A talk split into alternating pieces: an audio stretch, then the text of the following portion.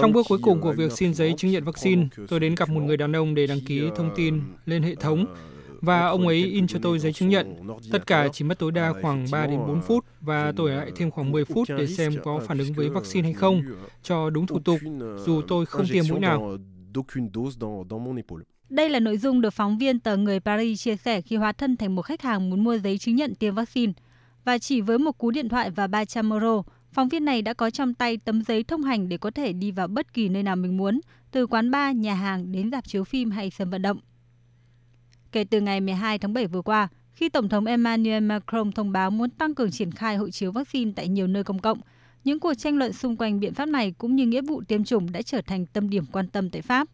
Bởi trong số những người không tiêm chủng, có cả những người thuộc đối tượng được trì hoãn theo khuyến cáo của các cơ quan y tế.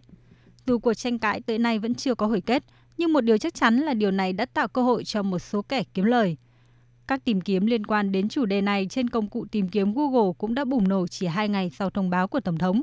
Các phương thức mua bán chứng nhận giả từ bán mã QR đến những trao đổi ngầm ngay tại các trung tâm tiêm chủng cũng không ngừng tăng lên. Để có được tấm giấy thông hành quý giá này, khách hàng trung bình cần phải chi từ 100 đến 300 euro. Nhưng nguy cơ từ hành vi gian lận này có thể khiến những người liên quan phải trả cái giá cao gấp bội. Không chỉ Pháp, tại nhiều nước như Đan Mạch, Đức, Bồ Đào Nha hay Italia cũng đang phải chứng kiến sự gia tăng các hành vi phạm tội như thế này. Theo các chuyên gia tại công ty an ninh mạng Checkpoint, chỉ trong vài tháng, các tài khoản bán giấy chứng nhận tiêm vaccine đã được chỉnh sửa ảnh tăng lên đáng kể không chỉ tại châu Âu mà trên toàn thế giới. Chuyên gia Odit Vanunu tại Checkpoint cho biết. Các đối tượng có thể Photoshop ảnh và bắt đầu bán nó với thông tin thích hợp. Những kẻ lừa đảo và các kênh Telegram rất nhạy bén. Họ hỏi bạn tất cả các câu hỏi, thông tin chi tiết, mọi thứ bạn muốn đưa vào giấy chứng nhận. Kể từ khi đại dịch COVID-19 bùng phát, mức độ phổ biến của các kênh buôn bán này đã tăng lên. Theo Checkpoint, tổng số người bán đã tăng từ 20 lên 1.500 người trong khoảng thời gian từ tháng 3 đến tháng 12 năm 2020, với số lượng người đăng ký cũng tăng nhanh – các kênh liên tục thay đổi các đề nghị để theo kịp những quy định mới của chính phủ.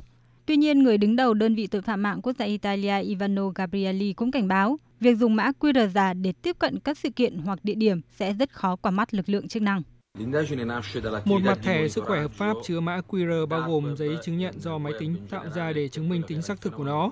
Mặt khác, bạn có một ứng dụng cho phép người dùng so sánh thông tin có trong mã QR đó với cơ sở dữ liệu quốc gia chứa dữ liệu về những người được tiêm chủng.